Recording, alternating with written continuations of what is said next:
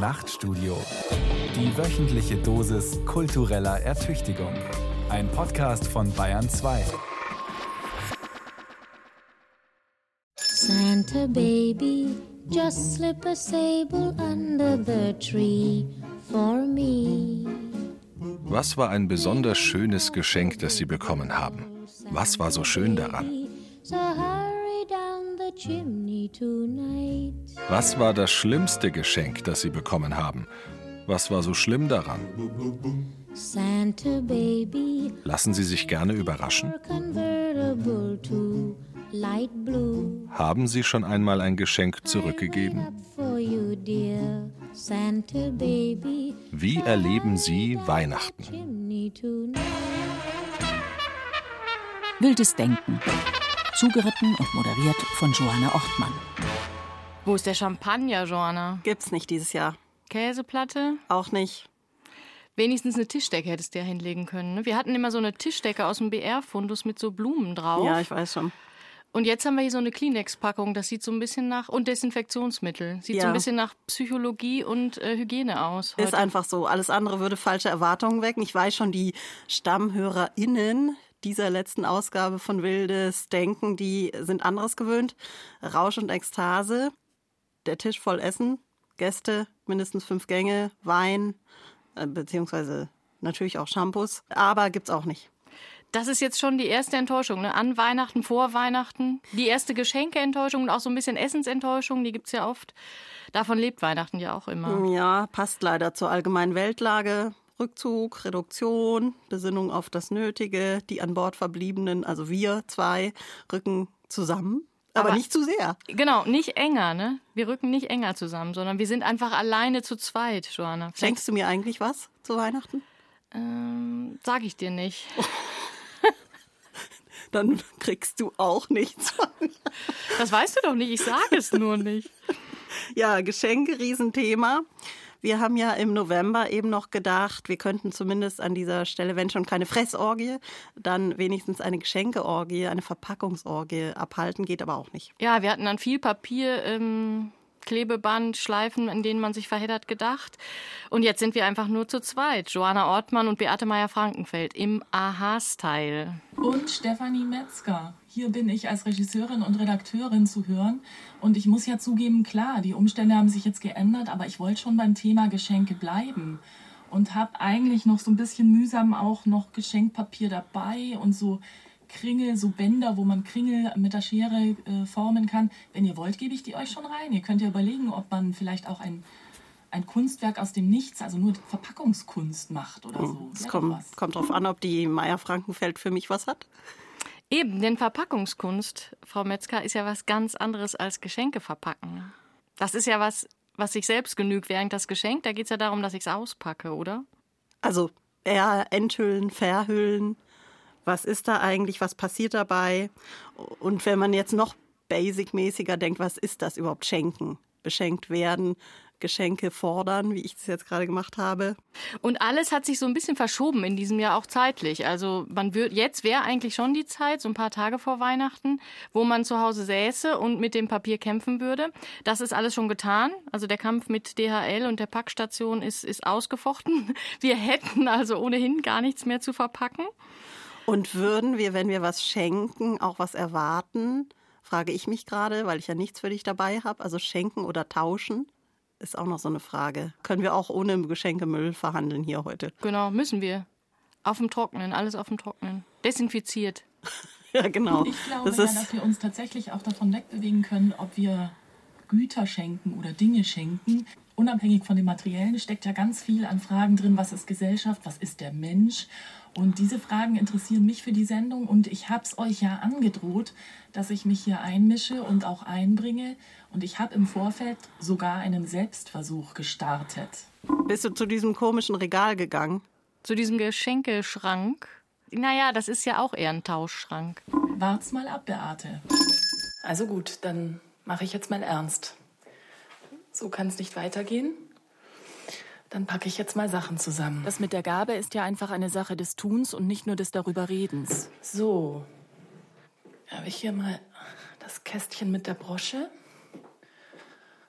Mal gucken, ob es jemand haben will. Ist ja auch die Frage. Gibt man jetzt ab, weil man es selber nicht mehr haben will, oder will man wirklich was geben, was einem am Herzen liegt? Die Brosche, das erste Geschenk meines ersten Freundes. Bernsteinfarben, glitzernd hier. Es ist ein Bernstein, umrahmt von Ornamenten. Überhaupt nicht mein Stil. Und ich habe mich immer gefragt, was war das für ein Geschenk? Es war halt sein Stil. Er hat sich mitgeschenkt. Und der Bernstein ist natürlich meine Haarfarbe. Also er hat schon auch mich mitgedacht in diesem Geschenk. Wenn ich sie jetzt hergebe, nimmt sie jemand, der sie vielleicht für wertvoll hält und er wird sie verkaufen. Wie viel Ökonomie schreibe ich dem Menschen, der sich dieses Ding nimmt, schon wieder zu? Also im Sinne von der Mensch als Homo economicus. Der Homo economicus steht nicht hinter uns, sondern vor uns. Marcel Mus hat das gesagt. Und da ist aber ja genau der Punkt, dass ich sage, der Homo economicus ist ja nur eine Option von vielen. Der Homo economicus steht nicht hinter uns, sondern vor uns. Genauso wie der moralische Mensch, der pflichtbewusste Mensch, der wissenschaftliche Mensch und der vernünftige Mensch. Auch spannend, dass er nicht vom Menschen als Geber redet. Also im Zitat spart Mus den Menschen als Geber aus. Naja, der interessiert mich aber.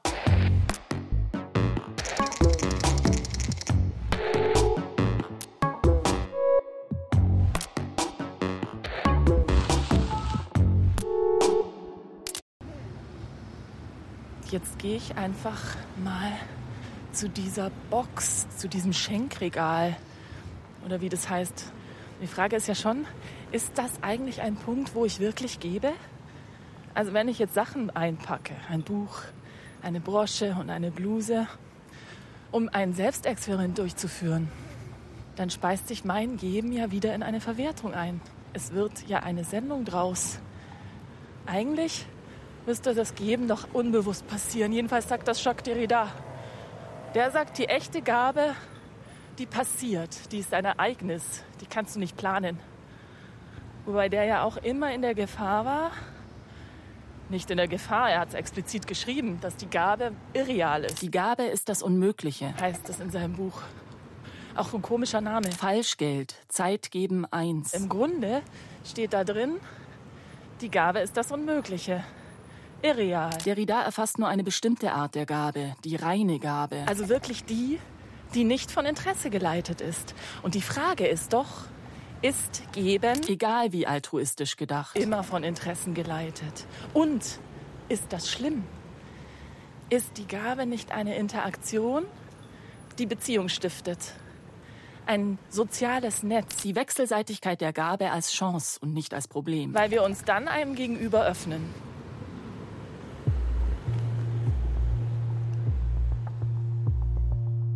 Wer will, dass sich die Dinge verändern, muss in das Bekenntnis zum Denken und zum Aushalten der Angst mit einstimmen.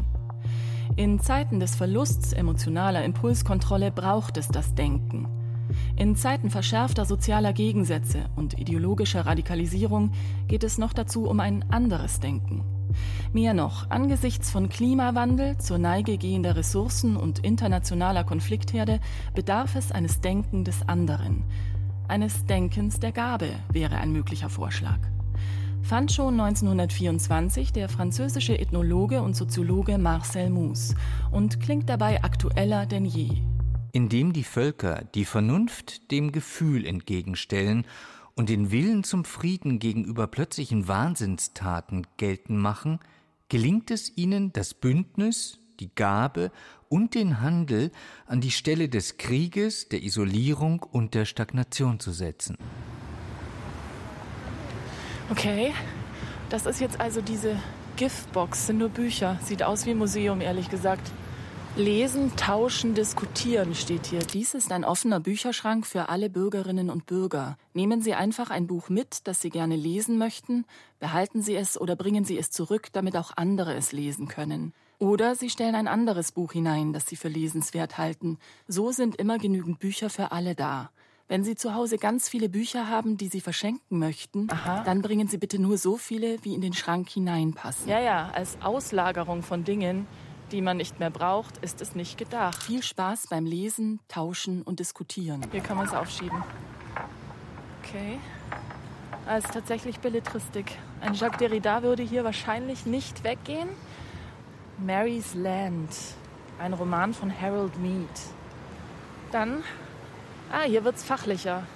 Hier ist die ästhetische Erziehung, Lernorte für aktive Wahrnehmung und soziale Kreativität. Das ist ja hier eigentlich meine Aktion. Vielleicht mache ich hier gerade eine Performance, um zu lernen, was das Geben heißt. Ja, sie haben schon Patina, die Bücher, aber irgendwie als beseelte Objekte, als Gaben mit Seele, wie Marcel Mous schreibt, empfinde ich die gerade gar nicht. In seinem Essay Die Gabe erklärt Mus den bei primitiven Stämmen ritualisierten Kreislauf von Geben, Annehmen und Erwidern zur Grundlage von Gesellschaft überhaupt. Geben ist für Mus demnach nicht einfach nur ein selbstloses Geben, sondern auch ein Nehmen. Aber es unterscheidet sich auch vom ökonomischen Tausch. Der Gabentausch nach Marcel Mus ist eine vielschichtige Interaktion zwischen Menschen, in der das Potenzial von Begegnung, Frieden und Gerechtigkeit schlummert. Dabei übt die Gabe ebenso Zwang aus, den zur Erwiderung nämlich, wie sie Freiheit und Offenheit zulässt, über den Zeitpunkt der Erwiderung etwa. Im Gabentausch verbindet sich laut Mus Eigeninteresse mit dem Interesse für das Gegenüber. Er sichert soziale Anerkennung, kann aber Konkurrenz und Unterschiede aushalten. Ich bin jetzt hier und jetzt ist keiner da. Ah, da kommt jemand. Nee, er geht vorbei. Na gut, aber ein Marcel Mus hat auch aus der Theorie herausgeschrieben, das Bücherregal hätte ihm gefallen. Soweit ich informiert bin, hat Marcel Mus seinen Text und seine Theorie aus der Studie anderer gespeist. Ob er die Stämme in Amerika und Kanada selber getroffen hat, wage ich zu bezweifeln. Ja, ich bin ein bisschen schüchtern, ich muss zugeben. Jetzt ist eine Frau vorbeigegangen und ich habe sie nicht angesprochen ob sie eventuell Interesse hat an meinen Büchern. Das ist halt doch ein Ausbrechen aus Mustern hier. Selbsttherapie. Ja, das ist halt einfach der Unterschied zu einer Stammesgesellschaft, die diesen Gabentausch, naja, den Marcel Mus beschreibt, ritualisiert hat. Ein anderer, viel kleiner, individualistischer Als und auch Zeremonie letztlich ja auch produziert. Das war bei Marcel so eine Mischung aus Freiwilligkeit als und Zwang Gesellschaftstheorie. und dieser Zwang auch zurückzugeben. Was Marcel Mus eigentlich beschrieben hat, sind wird, ja tatsächlich Zeremonien, ganze Stammesriten, den Kulak zum Beispiel. Da sind die Stämme auf Schiffe gegangen mit einem riesen Paket an Geschenken. Und man fährt mit dem Schiff auf die nächste Insel, zum Stamm, der dort lebt um Kontakt aufzunehmen, die Geschenke auszupacken, herzuzeigen, repräsentativ zu sein und sie dort zu lassen. Denn der Stamm dort hat ebenfalls Objekte, Geschenke, auch Schmuckstücke, auch Dinge zum Leben. So entsteht ein Tausch, der mehr oder weniger freiwillig ist, ein Gabensritual. Und der besuchende Stamm fährt zur nächsten Insel. Dort das gleiche geschehen. Und so entsteht ein Netz, eine Art Handelsnetz. Eine andere Praxis war die des Potlatch. Und da ging es tatsächlich kriegerischer zu. Die Idee war, mit der Überbietung an Geschenken die soziale Stellung zu sichern. Also Stammeshäuptlinge haben in Konkurrenzsituation sich überboten im Schenken, um damit ihre soziale Stellung, nämlich die der Führerschaft, zu sichern. Das konnte die Stämme auch in den Ruin treiben. Ja, das klingt ja jetzt ganz schön, aber können wir mal wieder zur Sendung zurück?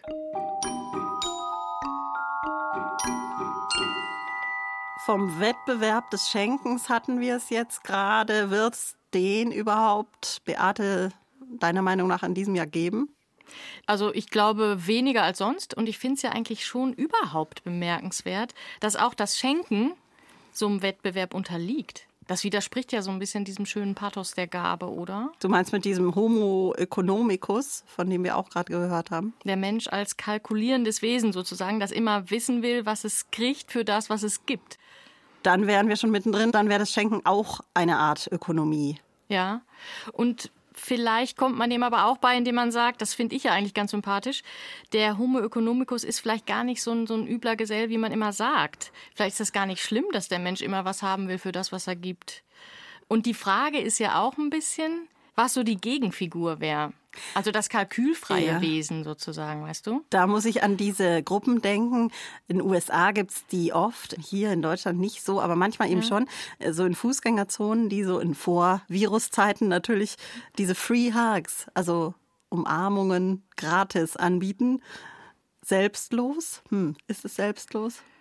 Die wollen vielleicht auch irgendwas damit kriegen, was aber auch gar nicht äh, so verkehrt wäre. Eigentlich unter Corona-Bedingungen wäre das natürlich sowieso ein etwas fieses Angebot. Aber ich habe das mal in Kopenhagen Besonders gesehen. jetzt mit der Mutation. Genau, mit der Mutation. Da stand auch so eine Frau auf der Straße, die so ein großes Schild hatte. Was immer übrigens auch die Umarmungssituation so ein bisschen äh, sperrt. Also man musste dann das Angebot erst, die Werbung für das Angebot erst wegstellen. Und das haben nicht so richtig viele ähm, in Anspruch genommen. Also ich habe schon öfter Leute stehen sehen, aber eigentlich nie, dass jemand es in Anspruch genommen hat, oder? Ja, stimmt. Könnte das dann dafür sprechen, dass es den Homo Donans vielleicht im Kapitalismus gar nicht geben kann als Konzept? Also Homo Donans, das war der gebende Mensch, was Stefanie vorher auch als Gegenkonzept hatte. Ich würde ja daran zweifeln, ob sie ihm außerhalb des Kapitalismus gibt. Denn diese Schenkökonomie oder auch dieser Wettbewerb, von dem eben die Rede war, der Geschenke, das ist ja keiner, der in einer ähm, ursprünglich in einer kapitalistischen Situation stattfindet. Aber vielleicht macht es auch nichts. Vielleicht genügt es uns ja auch, wenn wir sagen, der Homo Donans ist so ein Ideal. Also dieser ideale Geschenketauscher-Wettbewerber. Vielleicht wäre das ja in Ordnung. Aber wäre das überhaupt ein Ideal, so ein Geschenketauscher-Wettbewerber? Wenn es eins wäre, dann hätten wir uns irgendwie so ziemlich da drin verheddert, was das wollte oder uns vorschlagen wollte, dieses Ideal. Ne? Verheddern ist für mich ein gutes Stichwort, denn ich glaube, mit dem Homo Donans seid ihr noch so ein bisschen einseitig unterwegs, wie ihr den in die Perspektive nehmt. Ich glaube, es geht ja genau ums Verheddern und das Netzwerk und die Beziehungsnetze. Vielleicht steckt so ein bisschen Sozialromantik dahinter. Das gebe ich schon zu. Jedenfalls glaube ich, dass das Geben und der Homo Donans, der muss schon ganz schön viel aushalten an sozialer Situation. Da muss man tatsächlich gewappnet sein. Ich glaube, da könnte euch auch eine Beratung helfen. Ich habe eine Telefonnummer rausgesucht für euch zwei, für einen Magic Shop. Könnt ihr euch an Katharina erinnern, die ehemalige BR-Kollegin? Die hat sich ja jetzt ganz den sozialen Fragen verschrieben und hat einen Magic Shop aufgemacht. Was sie da genau macht, weiß ich nicht, aber wir könnten mal anrufen. Was meint ihr? Katharina klingt gut, aber Klingt Magic Shop phänomenal. klingt so ein bisschen bedrohlich. Also, oder was heißt Findest du? Ja, finde ich schon. Sollen wir trotzdem anrufen? Magic und Shop, das finde ich irgendwie eine, eine crazy Mischung eigentlich. Aber gut, wir versuchen es mal. Komm, hey, in diesem Jahr kann man eigentlich Kann nichts man mehr eigentlich falsch nichts machen. mehr falsch machen, okay. Äh, Willst du anrufen, soll ich? Wir melden uns vielleicht als Doppel. Ich finde, wir rufen als Doppel-Ich an. Also als so eine Art personifizierter Geschenktauschkomplex, um an deine Theorie von vorher anzuknüpfen. Ja, aber unbedingt in einer Person. Also ich, Über-Ich. Und wer bist du? Ich bin dann das Über-Ich, wenn das okay ist. Wenn ihr das so professionell angeht, brauchen wir aber auch ein Es, oder? Ich, ich mache das nicht. Ich bin ja schon gespalten genug hier in dieser Sendung. Also, was ist mit dem Es dann? Ach, das lassen wir einfach weg. Es. Brauchen wir nicht, oder? Nee, das wird zu viel. Ich glaube auch. Und, und, und wir sind ja jetzt hier auch nicht so in der Freud-Exegese. Den Freud habe ich jetzt sowieso auch nur so maximal halb parat. Also Hast du jetzt gesagt, du willst das Über-Ich sein oder das Ich? Ich glaube, das Über-Ich. Aber im Grunde ist mir auch egal. Ich kann auch das Nee, Ich machen. du musst das Ich sein, weil ich kenne auch die Katharina zu gut. ah, okay, dann mache ich das Ich. Also das klingt ziemlich als wie ein Fall für den Magic Shop. Okay, ich. also rufen wir Rufen wir mal an.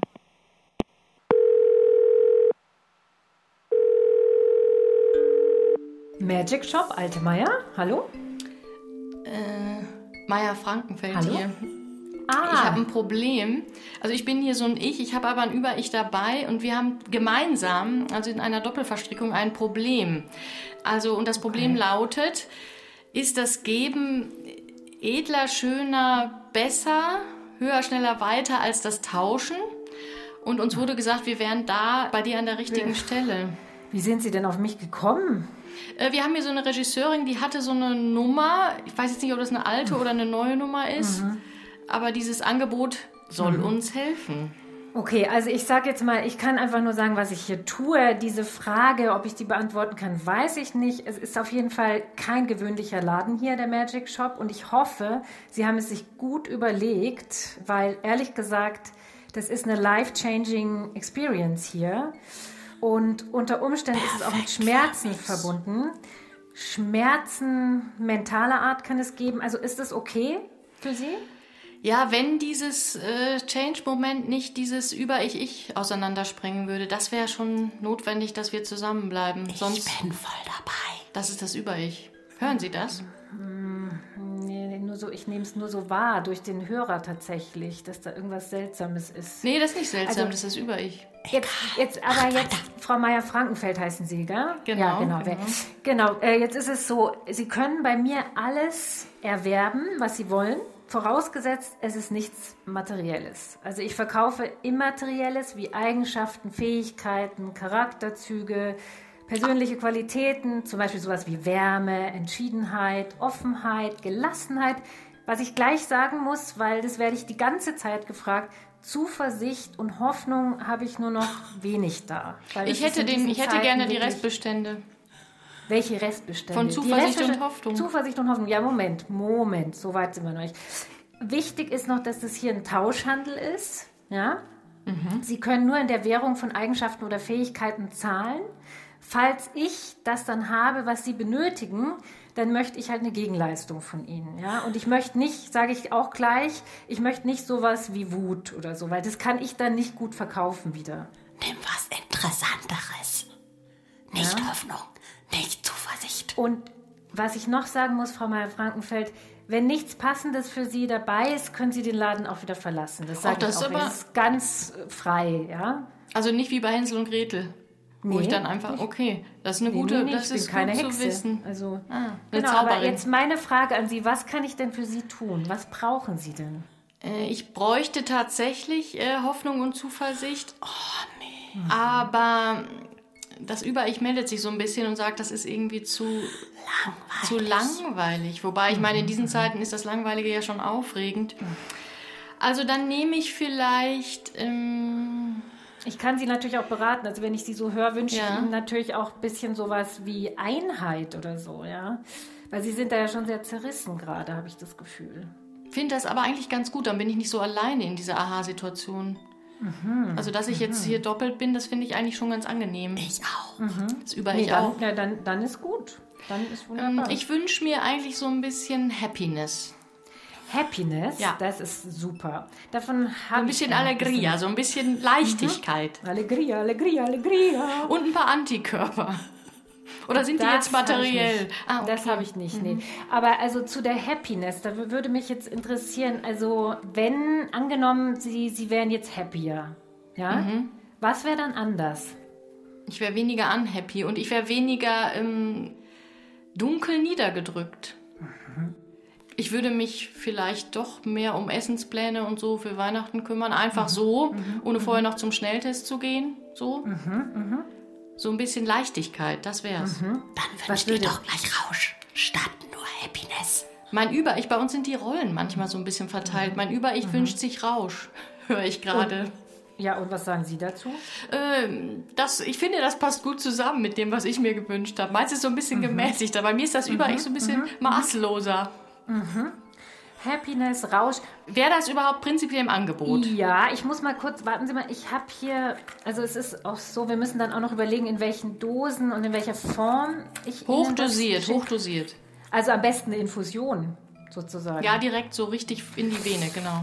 Okay, da muss ich mal kurz schauen, ob ich das noch habe. Zwei Aber es ist. Infusionen. Zwei, äh, zwei Infusionen, stimmt, doppelt. Ah ja. Drei. Am Aber besten- vielleicht ist das äh, Über-Ich schwer zu, wie sagt man eigentlich, infundieren. Also ich würde dann einfach rechts und links meine Armbeuge hinhalten, wenn das geht. Okay, also auf jeden Fall, ich habe noch was da, das ist überhaupt kein Problem. Die große Frage ist jetzt, was können Sie mir dafür geben? Und das funktioniert jetzt so, dass ich ein Angebot machen muss. Normalerweise würde ja derjenige, der was zu tauschen anbietet, sagen, was er dafür haben will, oder? Ja, kann ich natürlich auch machen, Ja. aber es, also, es müsste natürlich wahrscheinlich, also bei den meisten Kundinnen und Kunden ist es bei mir so, dass sie was mir geben, wovon sie sehr viel haben. Und bei Ihnen habe ich ja so ein bisschen das Gefühl, vielleicht könnten Sie mir ein bisschen ihren, was von Ihrem frechen Scharfsinn verkaufen oder so. Ja, und was würde bleibt dann bei mir? Ja, das, darüber können wir. Nein, bin ich ja muss für ja den nicht Rest der- alles sein. Muss ja nicht alles sein. Man kann ja auch sagen, ich möchte jetzt 50% Rausch, dafür kriege ich 50% Scharfsinn oder so, ja. Das geht ja. So dass ich dann in so einer gemäßigten Mittellage halb berauscht und so ein bisschen halb scharfsinnig hier Ja, noch ja rumlallen erst- würde. Ja, aber jetzt, ich darf ja, ich bin da auch. Ich, Mach, mach. Scharfsinn haben wir für fünf. Okay, das, ich, das Über-Ich mhm. sagt, ich soll es machen. Und es stimmt okay. ja eigentlich auch. Ich bin ja nicht ja. alleine. Ne? Das Über, mein, genau. mein Über-Ich ist ja sehr. Super. Frau richtig auf den Punkt. Super. Dann Toll. machen wir das so. Das machen wir. Das finde ich jetzt total super. Ich schreibe mir das mal auf gerade. Also 50% Scharfsinn und dann gibt es eben 50%, also drei Infusionen Rausch.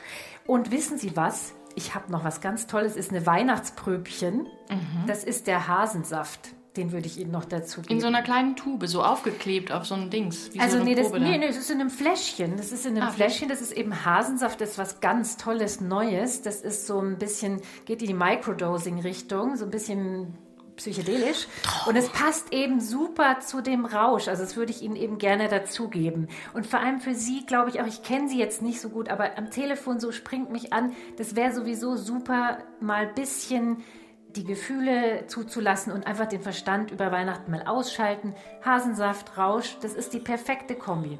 Also die, ich muss ja sagen, die äh, Frage, was Gabe und Tausch betrifft, ne, da komme ich mhm. ja mit mhm. Ihnen doch nicht mhm. so richtig weiter. Ne? Sie ja. sind ja wirklich eine knallharte Verhandlerin. Ja. Ja, muss ich da ja. Da hatte ich jetzt so ein bisschen romantischere Vorstellungen. Auch dieses mit Magic, da dachte ich, vielleicht wäre da mal so ein bisschen pure Freigebigkeit, pures naja, die sich Probe ist ja umsonst. Der stimmt, Hasensaft stimmt, ist umsonst. Ja. Und ich, man könnte meinen, ich sei Retro und Tauschhandel und so, aber in Wirklichkeit bin ich total up to date, weil ich sage Ihnen eins, wenn wir jetzt bald eine Wirtschaftskrise bekommen, dann kommt der Tauschhandel wieder, der wird wieder hip. Ja. Nimm die Drogen und leg auf. Ich nehme die Drogen und leg auf. Äh, aha. Und? Hat uns das jetzt weitergebracht, Joanna? Also zumindest interessant, dass es sowas gibt. ich kannte das nicht, muss ich sagen. Tausch von Lebenshilfe. Beratungsindustrie eigentlich. Bisschen, oder? Auch wieder Kapitalismus. Letztlich schon. Wo bleibt die Gabe? Wo bleibt die reine Gabe? Ich glaube, die reine Gabe ist eine Illusion. Das ist wahrscheinlich die Erkenntnis, an die wir uns annähern. Und trotzdem denke ich ja immer, lasst es uns versuchen, das mit dem Geben. Also wir können da, glaube ich, noch ein bisschen testen. Ich habe es ja getan, ihr wisst es und hört mal zu. Na gut, also meine Geschenke oder meine Gaben werden sich reduzieren auf mein Buch über die Gabe. Das passt hier vielleicht rein. Ich probiere es mal aus. Aber ich muss zugeben, so richtig sicher bin ich nicht, ob ich es hier lassen will. Also es geht schon auch ganz schwierig, nur doch, es passt rein. Aber die Frage ist ja schon, ob ich es loslassen kann. Also um das nochmal klar zu kriegen, die Gabe ist weder die reine Gabe nach Derrida noch der Tausch, sondern sie ist ein drittes, sie ist was dazwischen. Sie ist nicht darauf aus, dass ich etwas gebe, um direkt zu nehmen, zeitgleich mit Sicherheit, sondern sie braucht Vertrauen. Ich gebe und bekomme irgendwann.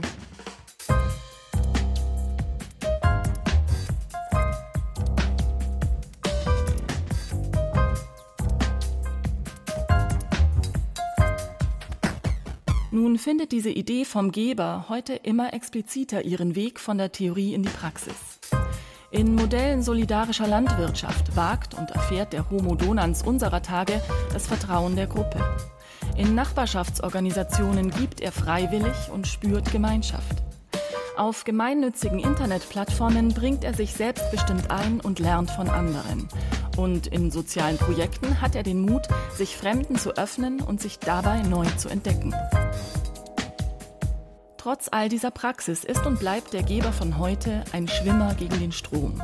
Gegen den Strom des Marktes, der Gewinnmaximierung, der Gewohnheit und den Strom der Angst, von dem er nicht selten mitgerissen wird.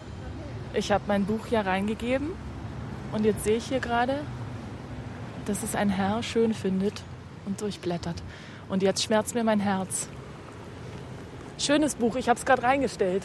Wenn Sie es lesen wollen, können Sie es gerne mitnehmen. Danke. Ja, jetzt habe ich gefaked, als ich ihm das angeboten habe. Das ist absurd. Ich will geben und will, dass er es da lässt. Ja, er stellt es wieder rein. Und so uneigennützig bin ich jetzt eben doch nicht. Ich nehme mein Buch wieder mit. Das Buch ist mir deswegen so wichtig, weil da gibt es ein Bild drin eine Fotografie aus den Anfängen der Zeit der Fotografie. Abgebildet ist eine Frau. In Buch ist einfach eine Abbildung mit einem Kind, sehen, die mir Sie stillt das Kind. für das Thema. Das ist alles noch wie im Weichzeichner. Weil sie eigentlich eine Idee der Aber das Gabe Spannende zeigt, an diesem Bild, und das fand ich Problem immer so aussagekräftig, eben Abgebildet in diesem Buch nicht die reine Gabe ist eine Fotografie von Gertrud Käsebier, eine Amerikanerin. Und sie hat sich in der Anfangszeit der Fotografie spezialisiert auf Mutter-Kind-Fotografie. Und in diesem Buch ist ein Bild zu sehen und dieses Bild heißt die Krippe. Das Licht kommt von oben und bestrahlt eine Frau, die ein Kind stillt. So scheint es jedenfalls. Weißes Gewand für Frau und Kind. Das Gesicht der Frau, auch die Hände, die das Kind halten, sind fast schemenhaft schwarz. Das Gesicht des Kindes sieht man gar nicht. Maria und das Jesuskind im Grunde, ein Archetypos. Maria als Inbegriff der gebenden Frau, tatsächlich der Selbstaufgabe. Und wenn man jetzt genauer recherchiert, wie dieses Bild entstanden ist, wird klar, dieses Bild ist inszeniert, ist so irreal wie die Idee der reinen Gabe selbst. Und das ist natürlich ganz entscheidend, weil die Frage des Gebens dann ausgelagert wird von dem tatsächlichen Tun. Das ist ein Vorwurf, der jemandem wie Jacques Derrida gemacht wurde. Zum Beispiel Marcel Ornaff, der den postmodernen Philosophien vorwirft, dass natürlich aus dieser Derealisierung der Philosophie sich keine Ethik mehr speisen lässt. Ja, schon kapiert. Können wir mal weitermachen? Das ist also der Bücherschrank. Oh, der ist noch offen. Dann machen wir hier nochmal zu. Ja, wenn ich aufgucke, gegenüber ist der Karstadt. Ist schon die Frage, wie sich so eine Praxis des Gebens eigentlich eingliedern kann in eine Welt, die ganz anders funktioniert. Also einem kapitalistischen System. Ob daraus wirklich eine alternative Ökonomie zu denken ist, wie Marcel Mus das ja eigentlich anpeilt. Das ist ja die große Frage, die sich stellt für uns heute. Und dass wirtschaftliches Tun, ökonomisches Tun sich nicht nur reduziert auf eben einen Tauschhandel, sondern mehr ist. Und dass er vor allem nicht auf Kapitalgewinn und Wachstum orientiert ist, sondern dass es eben auch Momente der Kooperation und der Selbstverwirklichung geben muss. Ja, aber wenn man jetzt hier guckt und sieht, dass die Leute nehmen und kaum geben, ist schon die Frage, wie sind wir denn sozialisiert? Also ist eine Idee von außerhalb des Marktes wirklich zu denken?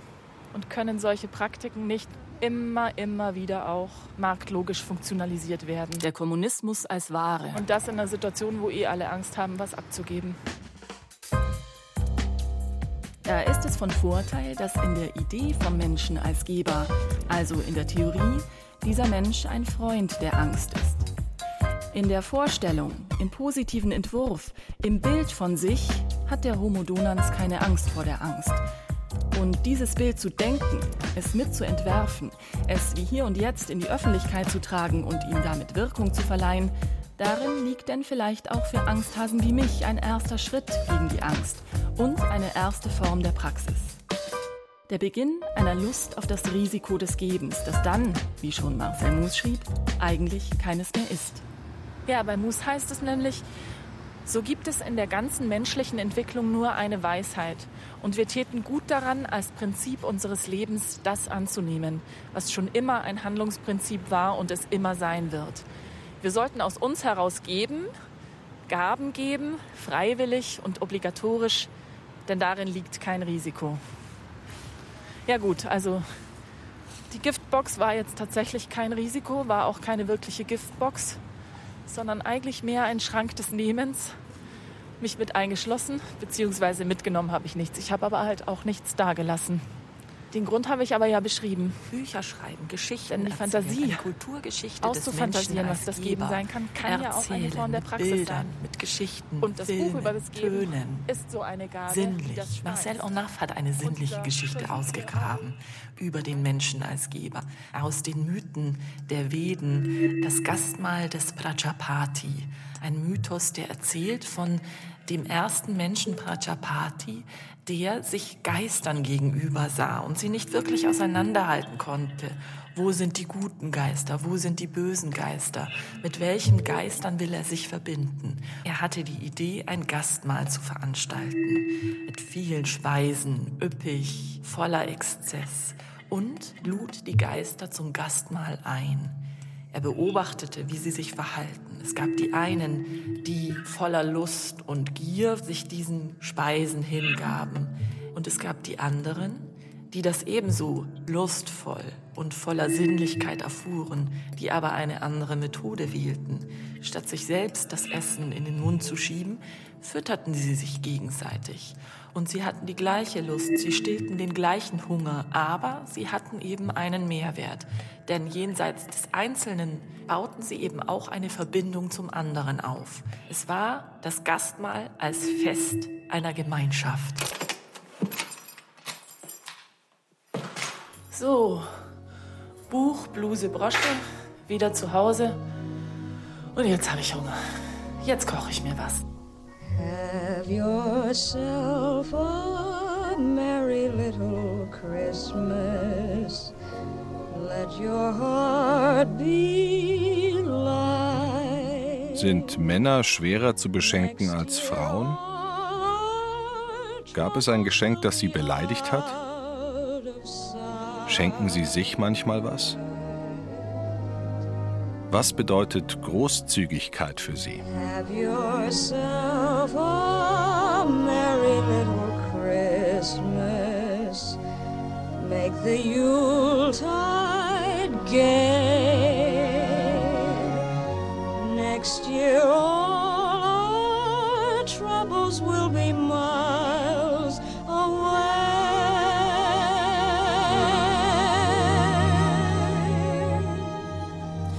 Ja, bei klassischen Weihnachten war es ja immer so, zumindest bei mir, man fährt hierhin, dorthin, bekommt dann am Ende einen totalen Braten, Plätzchen, Glühwein, Familienkommunikationskoller.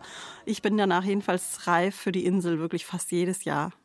Oder eben Geschenkekoller, das kann natürlich auch sein. Und dann gibt's diese, ja, sozusagen Avantgarde, die dann sagt, die dieses klassische Weihnachten, was du beschrieben hast, durchbrechen will und sagt, wir schenken uns nichts.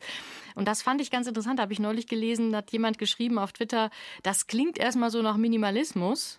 Wir schenken uns nichts, heißt aber eigentlich, wir haben Geld, wir haben alles. Ja, Geschenke gab es bei uns auch in sparsamer Dosis. Also ich schätze, ich habe so eine leicht verlogene Bohem-Mischform von Weihnachten dann immer gefeiert. Also Bohem jetzt so, so mehr hippie-mäßig, anti-materialistisch oder so, so Bobo, Bourgeois-Bohem? Nee, nee, also sehr familienbetont, aber äh, leider nur Bohem dann. Also es gab keine Geschenkeberge. Und du? Nicht so bohem. Also wir hatten schon viele Geschenke, aber auch ziemlich nützliche Sachen dabei. Also dieses wir schenken uns nichts wäre auch aus dem Grunde schon nicht passend gewesen. Also es gab immer viele Dinge, die man so sowieso brauchte und komischerweise eigentlich, wenn ich da dran zurückdenke, ich fand das als Kind gar nicht so schlecht oder nicht nur schlecht, wenn ich so nützliche Sachen gekriegt habe, wie zum Beispiel Schlafanzüge oder Fäustlinge oder sowas. Oder so Sets, Fäustlinge, Mütze, die meine Mutter gestrickt hatte. Ja, das fand ich von meiner Oma eigentlich auch süß. Also genau. Und es, es war natürlich eigentlich auch so, muss man sagen, das war nicht das Einzige. Also es gab dann schon auch noch Puppenstube, Puppe, Skier oder was man halt sonst so brauchte, wollte, sich gewünscht hatte. Hast du so einen ewig unerfüllten Kinder-Weihnachtswunsch eigentlich? Ja, ich habe mal, und das war wirklich symbolhaft, eben aufgrund dieser Bohem-Situation einen halben Ponyhof bekommen, weil ein ganzer zu viel erschien. Und? Ja, das, das hat mich als Traum mit neun war das. Äh, schon allein die Tatsache, dass ich mich da so genau dran erinnere, mhm. äh, spricht für das Trauma, was das hinterlassen hat. Du? Nee, habe ich eigentlich nicht so ein richtiges Weihnachtstrauma. Ich weiß, mein Bruder, der hat sich über viele Jahre eine Carrera-Bahn gewünscht, die hat er nicht gekriegt. Er hat dafür Prinzip? so eine Tankstelle, ich weiß eigentlich gar nicht genau. Er dafür so eine Tankstelle von Fisher Price gekriegt, wo man diese so säulenhafte Figuren hatte, die man in so kleine Autos setzen konnte. Und die fuhren so eine Parkgarage hoch und dann runter und das klingelte immer so fies. Das, daran kann ich mich erinnern. Hast du dich benachteiligt gefühlt unter den Geschwistern manchmal an Weihnachten? Nee, eigentlich nicht. Wir haben allerdings oft auch so, also ich habe eine, eine, Schwester und einen Bruder und der hat eben die Tankstelle gekriegt und meine Schwester und ich haben oft so ein bisschen entsprechende Geschenke gekriegt. Ich kann mich zum Beispiel erinnern, Barbie war ja so ein bisschen verpönt. Zu viel Busen, zu lange Beine. Und da gab es damals, das hieß Familie Sonnen, damals nach dem Kriege, weißt du, da gab es diese Familie Sonnenschein, hieß das. Und meine Schwester hat die Großeltern gekriegt, die dann Käthe und Paul hießen. Und ich die richtig klassische Kleinfamilie, Vater, Mutter, Kind. Und äh, meine haben aber wirklich gelitten, wie die meisten Sachen, die ich hatte. Weil du sie so bespielt hast. Nee, ich hatte irgendwie so ein etwas ruppiges Handling. Ich, es war eigentlich nicht die Intensität des Spiels. Ich weiß nicht genau warum. Meine hatten bald keine Augen mehr. Man konnte den Kopf so drücken und dann kamen die Augen so vor. Und das fand ich interessant. Und dann habe ich aber, ich glaube, so im Februar, März hatten die keine Augen. Dann habe ich die aber mit Filzstift so die Höhlen dunkel gemalt. Dann sah man das fast nicht. und die Haare waren verfilzt. Aber ein Trauma kann ich das eigentlich nicht nennen. Die Familie Sonnenschein. Joanna und Beate, ich muss euch stören in euren hier traumatischen Erlebnissen. Der Magic Shop ruft gerade noch Oh. mal an. Oh. Da ist noch mal, glaube ich, Rücksprache gewünscht von Katharina. Ich stell mal durch. Ich gebe das mal hier rein jetzt euch. Soll ich mal rangehen? Geh du mal ran. Ja. Über ich. Ja. Katharina? Hallo, hier ist nochmal der Magic Shop. Katharina. Hallo, Joanna. Hier ist Joanna, das ist ja echt der Hammer. Was machst du denn da? Also der, der Anruf hat mich jetzt irgendwie verwirrt. Der hat mich völlig, also ich, ich bin die ganze Zeit, geht mir es nicht aus dem Kopf, weil ich irgendwie das auch noch nie erlebt habe, dass jemand einfach auflegt und ähm, also Ja, weißt schon, Frau wildes Meier Denken und Franken- so weiter. Ja, ist die Frau Meier-Frankenfeld so zu sprechen oder nicht? Oder wie? Oder? Ja, die meinte jetzt, ich soll mal rangehen, weil ich dich besser kenne so. und so. Und weil du mein Über-Ich bist. Ach ja, genau, Aber richtig. Das hat mir Hat so als Frau Rollen gesagt. Meier-Frankenfeld hat irgendwie Angst vor mir, glaube ich, oder vom Shop, vom Sehr- Magic Shop. Wir können es ja mal versuchen zu klären. ich Also, glaube, die hat sich ich- irgendwie, sie wollte ja Happiness. Ja, ja, das können wir, also das haben wir ja auch ausgemacht, aber ich habe mir jetzt noch so viel den Kopf zermartert und gedacht, was ich noch gerne ihr geben würde, ist irgendwie eine Spritze Vertrauen oder so. Ja, soll ich sie dir Weil- doch noch mal geben? Ja, sie macht sich so viel Gedanken und zweifelt und ja. Ja, dann gebe ich sie dir noch mal. Beate, Ja, okay, ist okay. doch für dich. Ah, ist für mich. Aber ich würde jetzt mal sagen, guten Tag, dass diese, Ja. ähm, diese Spritze Vertrauen, die ist ja jetzt von dem Laden her gedacht auch wieder sehr, nicht selbstlos. Ne? Es geht ja darum, dass ich ihrem ganzen Tauschmodell da vertrauen soll, oder? Ja, aber ich, ja, aber ich glaube quasi, ich, ich sehe, ich merke, dass jetzt so, bei mir kommt so rüber, dass, dass da eben ganz viel Zweifel sind und ganz viel Ängste auch und das muss ja nicht sein. Also Das ist mir jetzt echt zu psychologisch. würde jetzt einfach mal über Weihnachten das Ganze ruhen lassen und so eine innere Ich, auch. Ruhe. Das finde ich eine Ja? gute Idee. Nee, aber mit der, darf ich die, die Spritze noch mit dazu packen? Ja. Vertrauen? Spritzen. Die muss man sich dann auch, Spritzen können nicht schaden, sagt das über ich, die muss man sich selbst ver, ver ähm, also kann ich jetzt nicht Ja, in so ein das- Impfcenter gehen und die mitnehmen? Das mache ich für dich. Ja, da werden Sie schon jemanden finden, der Ihnen die Spritze geben kann. Ich, Das ganz über ich will spritzen. Das über ich will es machen. Also die Infusion müssen Sie sich ja auch von, von einem Facharzt oder so geben lassen, ja? Nicht Können nötig, Sie auch. erledigen wir. So ein Tauschfachmann. Das schaffen Fachfrau, Tauschfachfrau.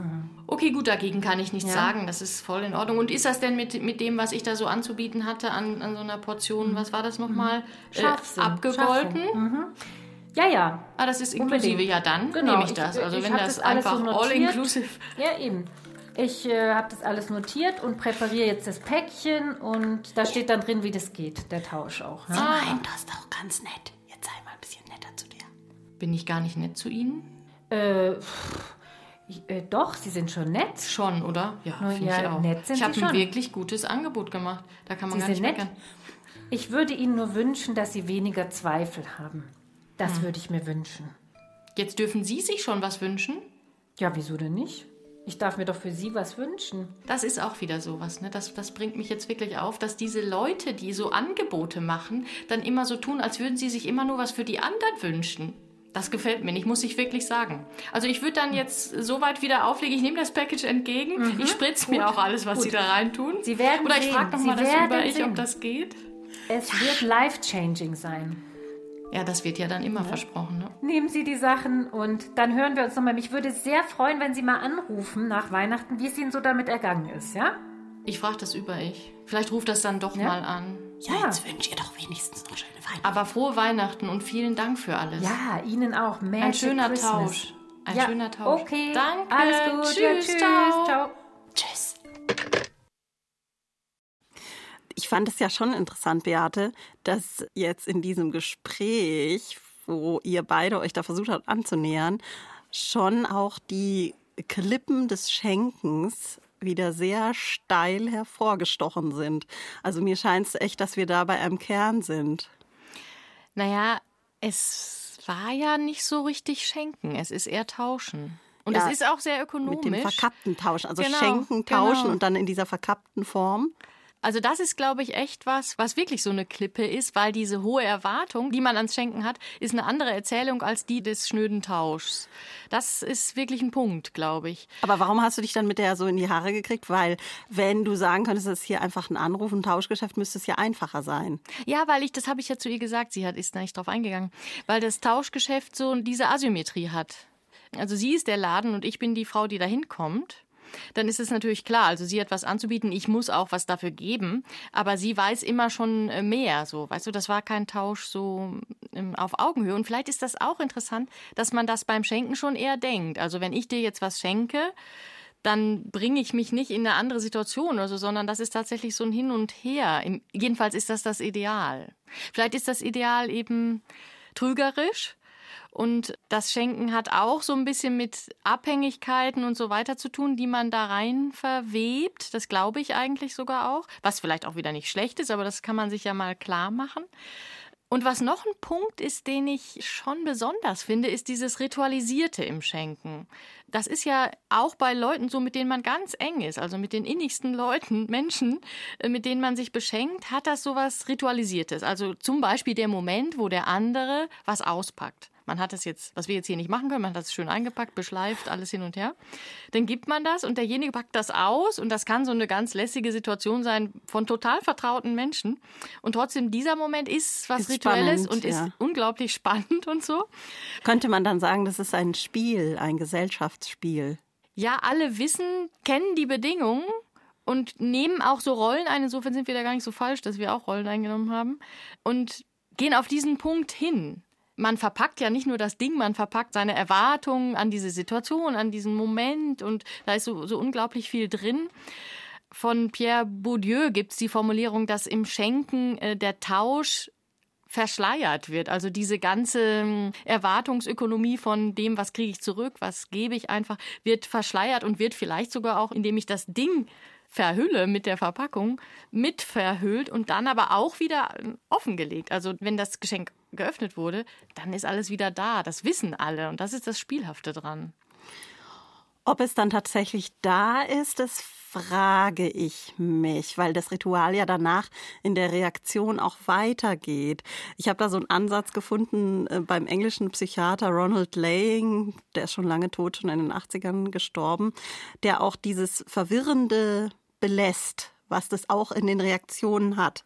Und er hat in einem Buch, das so ein kleiner Psychoklassiker ist, Knoten, hat er versucht, diese lautlosen Dialoge, aber auch die lautlosen Erwartungen, Hoffnungen, Wünsche an den anderen mal in Worte zu fassen. Also Mhm. das, was eigentlich im Stillen bleibt, hinzuschreiben.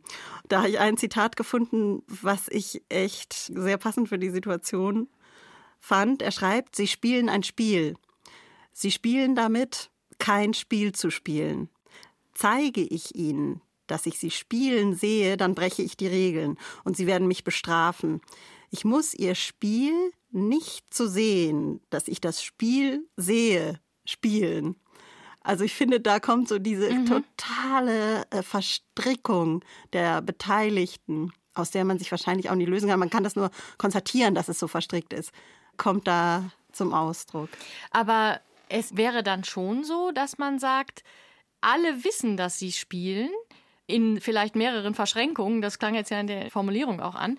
Und der Clou daran ist, dass dadurch das Spiel nicht weniger interessant wird oder dass man sagt, das ist ja nicht echt, wir sind nur in Rollen und so weiter oder wir, wir hantieren mit diesen verschiedenen Erwartungsgaben und Abhängigkeitsstrukturen, die wir alle kennen, die wir aber vielleicht gar nicht problematisch finden dann. Und das ist ja eigentlich was Tolles wieder nicht problematisch finden. Das ist die optimistische Deutung. Man könnte natürlich auch sagen, wir kaschieren das. In der alltäglichen Interaktion findet so ein gewohnheitsmäßiger, ich sage es jetzt mal böse, Stellungskrieg statt, an dessen Fronten man immer wieder aufs Neue gezwungen wird, in diesen Mustern zu agieren. Das würde zu dem passen, was Bourdieu tatsächlich zur Schenkökonomie sagt, dieses Verschleiern. Aber ich finde, dass wir Dinge kaschieren und wissen, dass wir sie kaschieren, das gehört halt auch zum Spiel. Was gewinnt man, wenn man das, sich dessen bewusst wird? Dass man sich dessen bewusst geworden ist. Also das heißt nicht, dass man sozusagen da raustreten kann. Vielleicht kann man das punktuell mal tun Und es gibt ja viele Dinge, von denen man weiß, dass sie eigentlich anders sind, dass man ihnen eine andere Außenseite gibt, dass man sie in eine andere Verpackung gesteckt hat. Und dieses ganze Spannende zum Beispiel am Schenken ist ja dadurch nicht weg. Das ist ja eigentlich sogar eine ganz ausgefuchste Kulturtechnik, dass man das so macht. Ich finde eher das Problem, dass man, wenn man sagen würde, das ist sowas Reines, diese reine Gabe, von der wir schon öfter geredet haben, das ist genau von all diesen Dingen nicht kontaminiert. Das fände ich eher das Problem. Das wäre eine, eine, eine, ja, eine große Selbsttäuschung eigentlich, die wir aber gar nicht brauchen. Wir können ja wissen, dass wir mit irre vielen Erwartungen dieses Ding jetzt überreicht haben.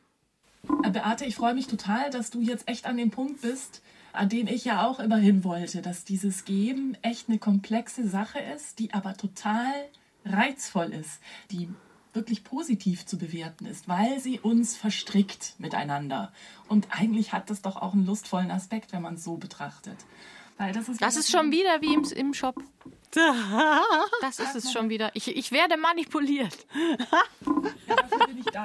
Das ist mein Job. Das mache ich gerne. Das war mir nicht klar, dass das mein Job ist, mich manipulieren zu lassen. Ja, schau an, Beate, so kommt man zur Erkenntnis. Wieso fühlst Ähm, du dich und das Ganze aber manipuliert? Hier nicht ganz so düster aussehen zu lassen, für Beate zumindest. Und weil wir ja schon bei der Lust waren, ich habe schon ein Geschenk mitgebracht für heute. Ich wollte ja schon auch Weihnachten mit euch feiern. Aber wir haben nichts für dich, gell? Weißt du schon. Macht nichts, da bin ich. Ich näher mich der reinen Gabe gerne an und komm mal zu euch rein, bring den Prosecco jetzt rein. Und ich glaube, es Prosecco? schon auch Woo! Es gibt doch einen! Prosecco! Und ich glaube, es wäre schön, wenn ihr trotz allem doch noch ein Lied singen, ein Weihnachtslied. Singen. Ein Trinklied, ein Prosecco-Lied. Das ist auch so ein Tauschgeschäft, oder? Weihnachtslied. Das ist auch ein Tauschgeschäft. Shampoos genau. gegen Reine Singen. Gabe. Oh, hey, von, von wegen. Von wegen. Aber wir nehmen sie trotzdem. Wir nehmen auch diese Ja, unreine Gabe. Ich singe für Prosecco, kein Problem. Genau, da ist es wieder. Mache ich alles für.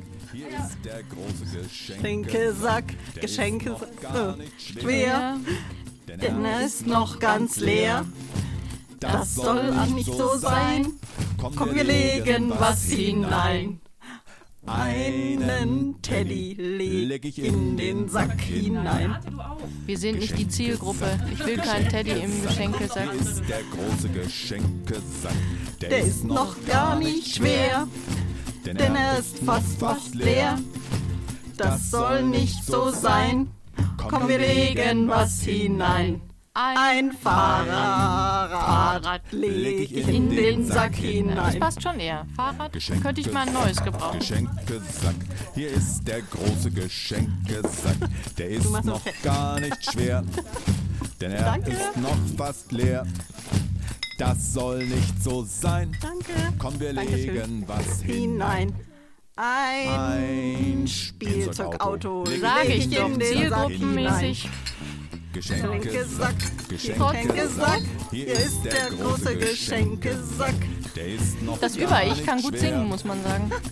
Grölen wohl eher. Cheers. Nein, das ist ganz hinein. stimmungsvoller Gesang. Komm, dann legen wir was rein. Einen Computer. Das ist ein Angebot. ich Das ist echt ein Angebot. Geschenkesack, Geschenkesack. Hier ist der große Geschenkesack. Der ist schon ziemlich voll. Wir lassen das, Über-Ich jetzt mal weiter singen. toll. Aber es passt noch was Was hinein. Komm, wir legen wir was rein. Ganz viel. Ganz viel Freundlichkeit. Freundlichkeit leg ich in den Oh, Sack das ist hinein. mir zu schmusig. Legen wir alle in den Sack hinein. Prost. Und hier geht es nach den Nachrichten weiter mit den Radiotexten.